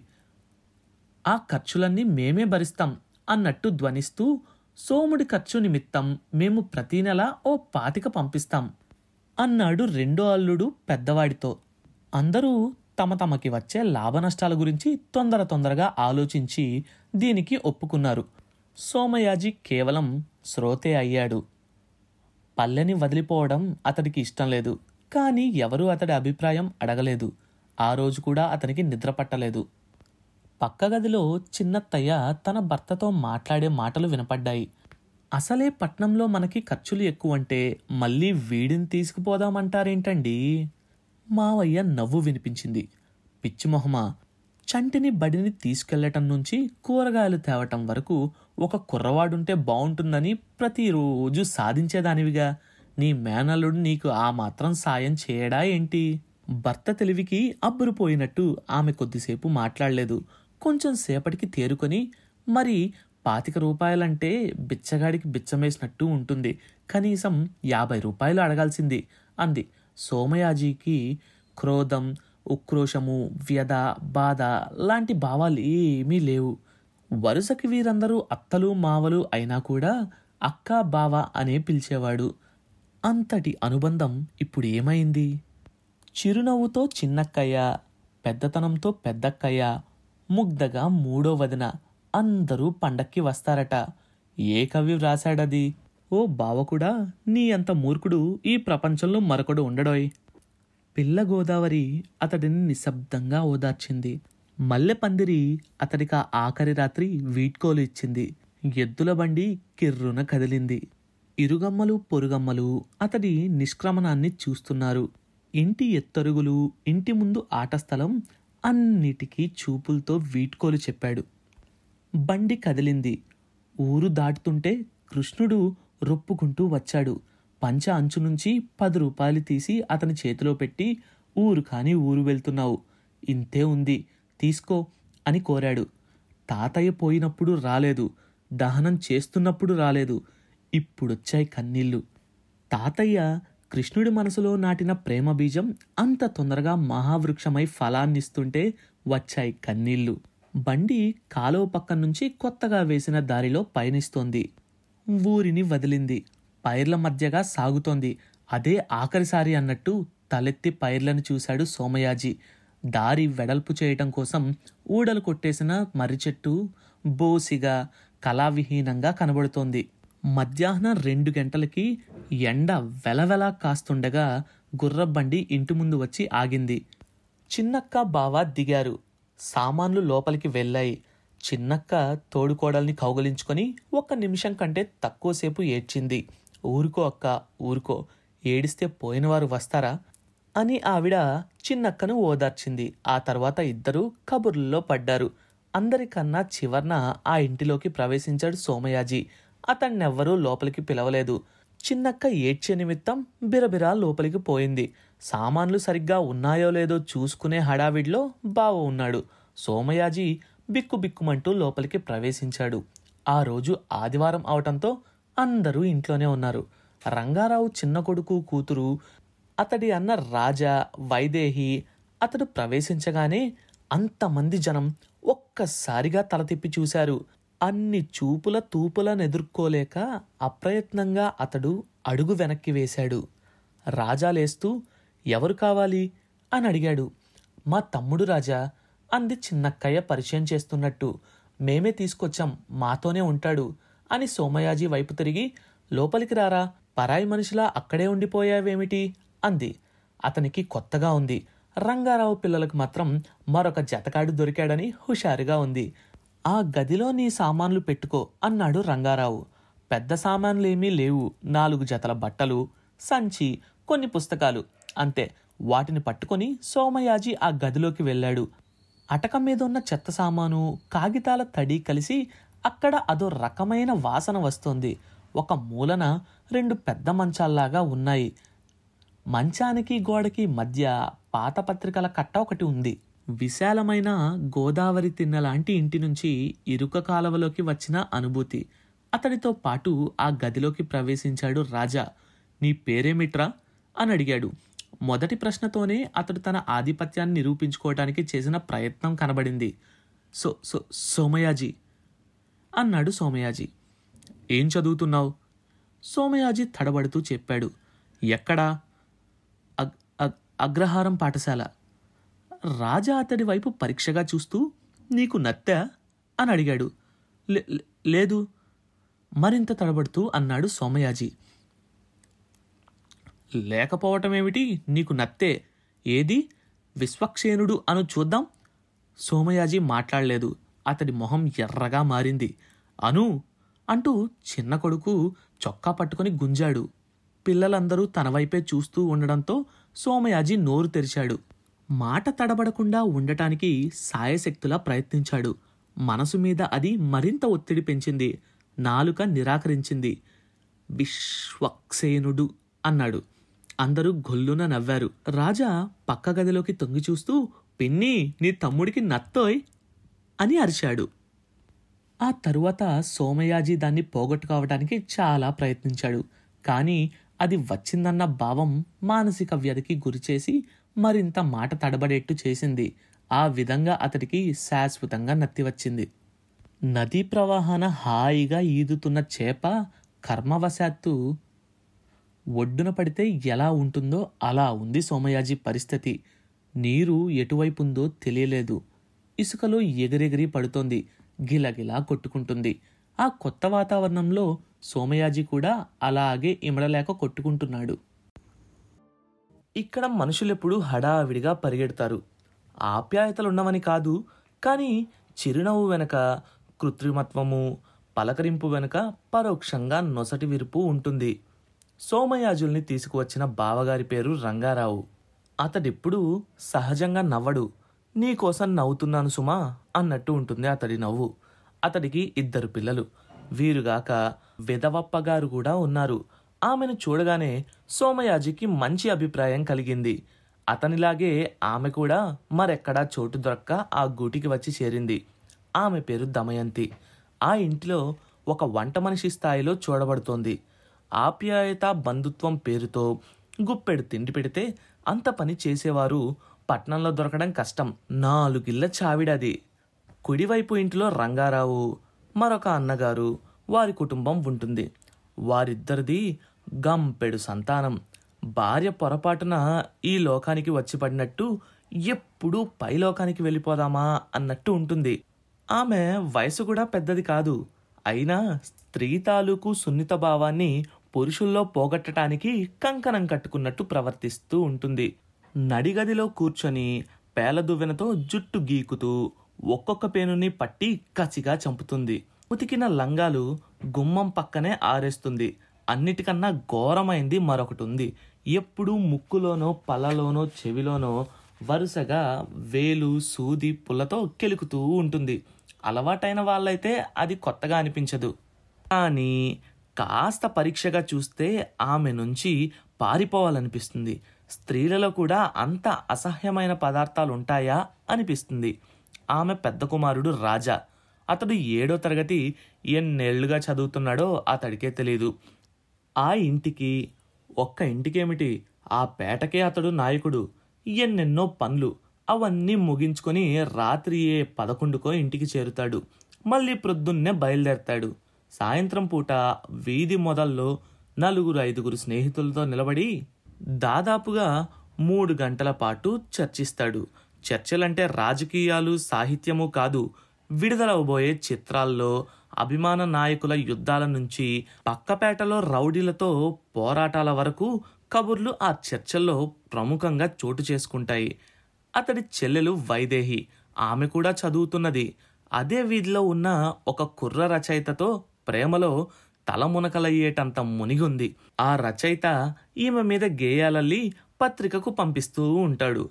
అవి క్రమం తప్పకుండా తిరిగి వస్తూ ఉంటాయి. తన ప్రేయసి పాదపద్మాలకి వాటిని అర్పిస్తూ ఉంటాడు. ఆ ఇంట్లో మూడో భాగం ఈ అన్నదమ్ముల నాయనగారిది. ఎవరికి వారు విడిపోయిన తరువాత ఆయన ఆ భాగంలో ఉంటున్నాడు. భార్య పోయాక ఒంటరివాడయ్యాడు.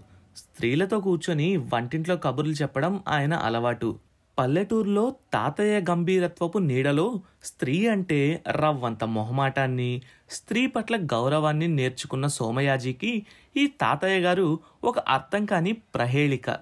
ఇక నాలుగో భాగం. మిగిలిన మూడు భాగాల కంటే అది విలక్షణమైనది. పైగా మధ్యలోగిల్లో గుండా వెళ్ళవలసిన అవసరం కూడా లేదు. అట్నుంచి బయటకు దారుంది. గచ్చు నాపరాయితో చేసింది. అద్దె కూడా ఎక్కువే వస్తుంది. ఆ అద్దెను ఇద్దరు కొడుకులు ఆ తండ్రి సమానంగా పంచుకుంటారు.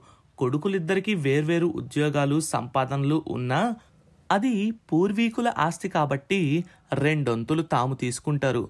ముసలాయనకు మూడో వంతు మాత్రం హక్కుభుక్తంగా ఇస్తారు.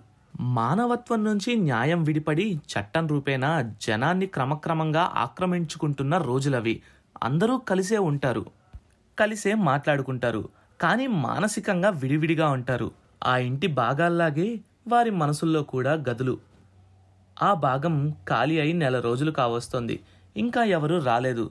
ఆ ఇంటికి ముందు వైపున జాగా లేదు కానీ వెనుక ఉంది. ఇక్కడే స్నానాల గది చిక్కుడు పాదులు ఉన్నాయి. అవతలి వైపు స్నానాల గది పడిపోయి ఉంది. ఎవరు కట్టించాలా అన్నది పెద్ద సమస్య. అయితే అటువైపు గోడ కాబట్టి వెంటనే వచ్చే ప్రమాదం ఏమీ లేదు కాబట్టి ఎవరికి వారు రాబోయే అద్దలతో దాన్ని బాగు చేయిద్దామని అనుకుంటున్నారు. ఇవి ఆ ఇల్లు ఆ ఇంట్లో ఉన్న వ్యక్తుల సంగతులు. సోమయాజీ ఆ ఇంటికి రావటంతో చాలా మందికి చిన్న చిన్న బాధలు తప్పినాయి. ముఖ్యంగా రంగారావు పెద్దన్న గారు పొద్దున్నే లేచే బాధ తప్పింది. తెల్లవారి కాకుండానే వెళ్ళాలి లేకపోతే పాలు దొరకవు. సోమయాజీకి అదే అలవాటు. నాలుగున్నరకే లేచి వెళ్ళి పాలు తీసుకు వచ్చేవాడు. అంతకుముందు అప్పుడప్పుడు ఆయన ఆలస్యంగా వెళితే అవి అయిపోయేవి. సోమయాజీ వచ్చాక ఆ ఇంటిల్లిపాది మరెప్పుడూ పాలు లేక బాధపడలేదు. ఐదింటికంతా పాలు తీసుకొచ్చి తరువాత పెరట్లో ఎండుకట్టెలతో పొయ్యి వెలిగించి నీళ్ళు పెట్టేవాడు. కాగు వేడెక్కడానికి గంట పట్టేది. అప్పటికే తెల్లవారేది. రంగారావు అన్నగారికి ఎంత వేసవి కాలమైనా వేడినీళ్ళు కావాలి.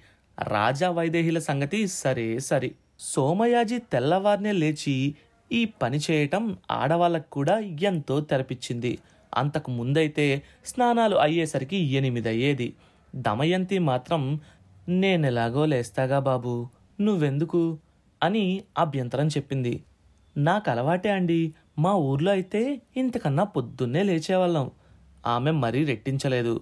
నిజానికి ఆమె రాత్రి పడుకునేసరికి పదకొండు దాటేది.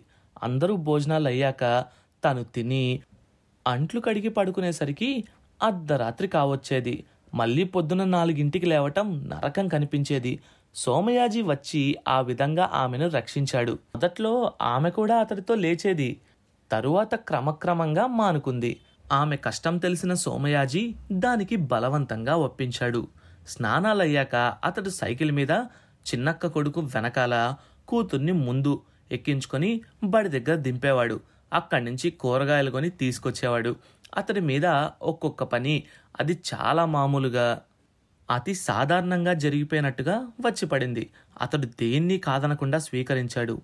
అతడికి అప్పుడప్పుడు కడుపు నొప్పి వచ్చేది. అది చాలా కాలం నుంచి ఉంది. పల్లెలో ధన్వంతరి ఇచ్చిన మందులతో తగ్గలేదు. నెలకో రెండు మూడు సార్లు వచ్చేది. ఒకటి రెండు గంటలు మనిషి విలవిలలాడిపోయేవాడు. తర్వాత సర్దుకునేది. ఈ ఊరికి వచ్చాక భోజన క్రమంలో మార్పులుండడం వల్ల ఈ మధ్య తరచుగా వస్తుంది. చుట్టూ అందరూ గాఢ నిద్రలో ఉంటారు. అతడు కడుపు పట్టుకొని మూలిగేవాడు. కంటి నుంచి ధారాపాతంగా నీరు కారేది. మరీ బాధ ఎక్కువైతే పక్కవారికి నిద్రాభంగం కాకుండా పెరటి తలుపు తీసుకొని చీకట్లోకి వెళ్ళి బిగ్గరగా రోదించేవాడు తాతయ్య తాతయ్య అని. సోమయాజీ ఆ ఊరు వచ్చిన పదో రోజున రంగారావు అతన్ని తీసుకొని స్కూలుకి వెళ్ళాడు. ఆ రోజు జీతం కట్టి చేర్పించాడు. తన పని పూర్తయినట్టు సైకిల్ ఎక్కి వెళ్ళిపోయాడు. జీతం కట్టిన రసీదు సోమయాజీకిస్తూ అదిగో అలా తిన్నగా వెళ్ళు. ఆ చివరి గదే నీ తరగతి అన్నాడు గుమస్తా. సోమయాజీ బెదురుతూ ఆ చివరి గది దగ్గర ఆగాడు. లోపల తెలుగు తరగతి జరుగుతూ ఉంది. పాఠం చెప్పేవాడు మాత్రం ఆంగ్ల ఉపన్యాసకుడిలా ఉన్నాడు. గుమ్మం దగ్గర నీడపడ్డంతో అతడి వాక్ ప్రవాహానికి ఆనకట్ట పడింది తల తిప్పి సోమయాజిని చూసి మిట్ట మధ్యాహ్నం ఇప్పుడు తీరికైందా మీకు తరగతికి రావటానికి? అన్నాడు వ్యంగ్యంగా. మిట్ట మధ్యాహ్నం ఇప్పుడు తీరికైందా మీకు తరగతికి రావటానికి? అన్నాడు వ్యంగ్యంగా. నే నే నే ఏంటి? నిన్నెన్నే తరగతి గొల్లు మంది. నేను ఈరోజే చే- చేరుతున్నాను. అన్నాడు సోమయాజీ. ఓహో అయితే పుస్తకాలేవి? సోమయాజీ ఖాళీ చేతుల వైపు చూసుకున్నాడు. రెండు మూడు రోజుల్లో కొందామని రంగారావు చెప్పాడు. సరే లోపలికి రా. సోమయాజీ వెళ్ళి చివర్న కూర్చున్నాడు. మళ్ళీ పాఠం మొదలైంది. తరగతి ముందు బెంచీల్లో చిన్నవాళ్ళు బాగా చదివే వాళ్ళు కూర్చుంటారు. చదువు మీద అంత ఆసక్తి లేని వారు మాత్రం వెనకన చేరుతారు. సోమయాజీ పక్కన కూర్చొని ఉన్నాడు రమేష్. ఆ పాఠశాల ఫుట్బాల్ జట్టుకి నాయకుడు. కేవలం ఫుట్బాల్ జట్టుకే కాదు అక్కడ ఉన్న కుర్రవాళ్ళందరికీ కూడా అతడు నాయకుడు. అతడి పక్కన సోమయాజీ తోడేలు పక్కన కుందేలు పిల్లలా కూర్చున్నాడు. ఏ ఊరు నుంచి వచ్చావురా? అని అడిగాడు రమేష్. పక్కన నుంచి వచ్చిన ప్రశ్నకి ఉలిక్కిపడి మాస్టర్ చెప్తున్న పాఠానికి అడ్డు రాకుండా సోమయాజీ స్వరం తగ్గించి సమాధానమిచ్చాడు. పేరు? సోమయాజీ. కిసుక్కున నవ్వాడు రమేష్. అందరూ ఒక్కసారిగా వెనుదిరిగి చూశారు. చెప్తున్న పాఠం మాపి ఎవరది? అన్నాడు మాస్టర్. ఎవరూ మాట్లాడలేదు. రమేష్ అన్నాడు మాస్టర్. రమేష్ నిలబడి క్షణం కూడా తడబడకుండా ఇతనేనండి అన్నాడు. ఊహించని ఈ పరిణామానికి సోమయాజీ బిక్క చచ్చిపోయి తాను లేచి నిలబడి నేను కాదండి అన్నాడు. ఆయన ఇద్దరి వైపు అనుమానంగా చూశాడు. సోమయాజీ ధైర్యం తెచ్చుకొని ఇతను నా పేరడిగాడండి సోమయాజీ అని చెప్పాను. అందుకు గట్టిగా నవ్వాడు అన్నాడు. సరే కూర్చో అన్నాడు గురువు. ఇద్దరు కూర్చోబోతుంటే నువ్వు కాదు రమేష్ నువ్వు క్లాస్ అయ్యే వరకు అలాగే నిలబడి ఉండు. రమేష్ లేస్తూ సోమయాజీ వైపు చూశాడు. కలుగులోకి దూరిన ఎలుక వైపు బయటకి రాకపోతావా అన్నట్టు చూసిన పిల్లి చూపులా ఉందది. ఆ విధంగా అతడు మొదటి రోజే అక్కడ పెద్దవాళ్ళుగా పేరు మూసిన వాళ్ళకి ఫుట్బాల్ జట్టు నాయకుడికి శత్రువు అయ్యాడు. అతడి దురదృష్టం అక్కడితో ఆగలేదు. ఆ తరువాత క్లాసు లెక్కల మాస్టారుది. ఆయనే క్లాస్ టీచర్ కూడా. ఆయన క్లాసులోకి వస్తే లెక్కలు తప్ప మిగతావన్నీ మాట్లాడతాడు.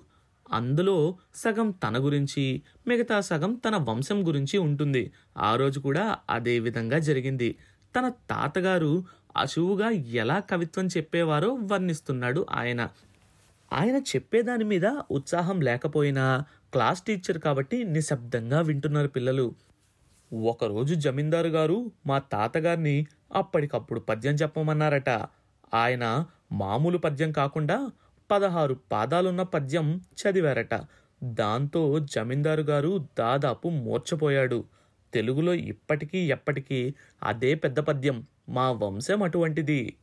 సోమయాజీ ఇబ్బందిగా కదిలాడు. అదాయన దృష్టిలో పడింది. ఈలోపు క్రింద నుంచి రమేష్ తన కాళ్ళ మధ్యలో ఉన్న సూదితో అతడి పాదాన్ని గట్టిగా నొక్కాడు. "స్" అన్నాడు సోమయాజీ బాధగా. లెక్కల మాస్టారు తన తాతగారి ఔన్నత్యం ప్రసంగం ఆపి లే అన్నాడు. సోమయాజీ లేచి నిలబడ్డాడు. ఇందాకటి నుంచి చూస్తున్నాను. ఎందుకలా మెలికలు తిరిగిపోతున్నావు? క్రిందేమైనా నల్లులు కుడుతున్నాయా? అని అడిగాడు. పిల్లలు నవ్వారు. ఏం? చెప్పవేం? సోమయాజీ రమేష్ వైపు చూశాడు. అతడు ముసిముసిగా నవ్వుతున్నాడు. చెప్తే జాగ్రత్త అన్నట్టు. బెంచి ఎక్కు అన్నాడు మాస్టారు. అది కాదండి. మరేంటండి? వెక్కిరిస్తున్నట్టు అన్నాడు మాస్టారు. తె తె తెలుగులో పదహారు పాదాలున్న పద్యం పెద్దది కాదండి. అంతకన్నా పెద్దది నా ఎరుకలో ఒకటున్నది. ఆ ఆ అల్లసాని పెద్దన అచ్చ తెలుగున పద్నాలుగు సంస్కృతాన పద్నాలుగు పాదాలతో ఒక ఉత్పలమాల అశువుగా చ చ చదివి గండ పెండేరానికి అర్హుడయ్యాడు. మీ తాతగారి పద్యం కన్నా అదే పెద్దది. మాస్టారు దెబ్బతిని వెంటనే సర్దుకుంటూ నీ ముఖం నీకు తెలీదు కూర్చో అన్నాడు దబాయిస్తున్నట్టు. అవును మాస్టారు అన్నాడు సోమయాజీ. పెద్ద తెలిసిన వాళ్ళ మాట్లాడకు. నాకు తెలుసండి క్లాస్ పిల్లల ముందు అతడిని ఎలాగైనా ఓడించాలని ఓరి నత్తివెదవ తెలిస్తే చెప్పు చూద్దాం అన్నాడు. సోమయాజీ చేతులు కట్టుకొని గబగబా చెప్పేశాడు. గదిలో సూది పడితే వినిపించేటంత నిశ్శబ్దం వ్యాపించింది. మాస్టర్ ఏదో అనబోయి ఏమీ అనలేక సర్లే కూర్చో అన్నాడు. ఆయన ముఖంలో మాత్రం నువ్వు నాకు గుర్తున్నావు సుమా అన్న భావం కనపడుతోంది. పైకి కనబడడు ప్రదర్శించడు గాని సోమయాజీ శరీరం ఆజానుబాహుడిగా పెరగటానికి ఆయత్తమవుతున్నది. కావలసిన కళ్ళే కావలసిన వాటిని గమనిస్తూ ఉంటాయి. పై సంఘటన రోజున తరువాత తరగతులు లేకపోవడం వల్ల అతడు తొందరగా ఇంటికి వచ్చాడు. అప్పటికే వేసవికాలం ప్రవేశిస్తూ ఉంది. అతడు స్నానం చేద్దామని పెరట్లోకి వెళ్ళాడు. తువ్వాలు తలుపు మీద వేస్తే అదే బయట వారికి గుర్తు. అతడు బట్టలిప్పి స్నానం చేయడం ప్రారంభించాడు. అంతలో చేతి మీద తువ్వాలు వేసుకొని వైదేహి పెరట్లోకి వచ్చింది. సన్నగా కూనిరాగం తీస్తూ కూలిన గోడ నుంచి లోపలికి ప్రవేశించబోయి లోపలున్న సోమయాజిని చూసి నాలుగు కచ్చుకొని వెనక్కి తిరిగింది. అతడు నగ్నమైన సిగ్గుతో కుచించుకుపోయాడు. ఆమె అతన్ని చూడగానే చప్పున చలించటంలో కానీ వెనుదిరగడంలో కానీ తత్తరపాటేమీ లేదు. పైగా కళ్ళలో సన్నటి నవ్వు కనబడింది కూడా. తను లోపల ఉన్నట్టుగా నిజంగా ఆమెకు తెలియదని అనుకున్నాడు. ఆ తరువాత దాని గురించి ఆలోచించలేదు. కానీ ఆమె ఆలోచిస్తున్న విషయం అతడి ఊహకందనిది. అతడు స్నానం పూర్తి చేసి బయటకు వస్తుంటే పెరటి గుమ్మం దగ్గర నిలబడి తొట్లో నీళ్ళన్నీ ఖాళీ చేసావా? కొద్దిగైనా ఉంచావా? అంది. ఆమె కళ్ళలో చిరునవ్వు అలాగే ఉంది. తోడిపెట్టనా? అని అడిగాడు సోమయాజీ. "ఊ." అతడు నూతిలో చేద వేస్తుంటే ఆమె అతడి వైపే చూస్తూ నిలబడింది. మగవాడి ప్రతి విజయం వెనుక ఓ స్త్రీ ఉంటుందంటారు. అది నిజమో కాదో తెలియదు కానీ మగవాడి ప్రతి అపజయం ముందు మాత్రం ఓ స్త్రీ తప్పకుండా ఉంటుంది. వైదేహ మూలాన సోమయాజీ ఎదుర్కొన్న సమస్యలేంటి? అసలు ఆ అపజయం ఏంటి తెలుసుకోవాలనుకుంటున్నారా? అయితే నెక్స్ట్ ఎపిసోడ్ కోసం వెయిట్ చేయండి. కొత్త చాప్టర్ ప్రతి మంగళవారం మరియు గురువారం. అండ్ ఈ షోని వినాలంటే గానాలో లేదా యాపిల్ పాడ్కాస్ట్ గూగుల్ పాడ్కాస్ట్ కానీ మరి ఏ ఇతర ప్లాట్ఫామ్లోనైనా సబ్స్క్రైబ్ చేసి నోటిఫికేషన్ టర్న్ ఆన్ చేసుకోండి. నెక్స్ట్ ఎపిసోడ్ రిలీజ్ అయినప్పుడు మీకు అప్డేట్ వస్తుంది.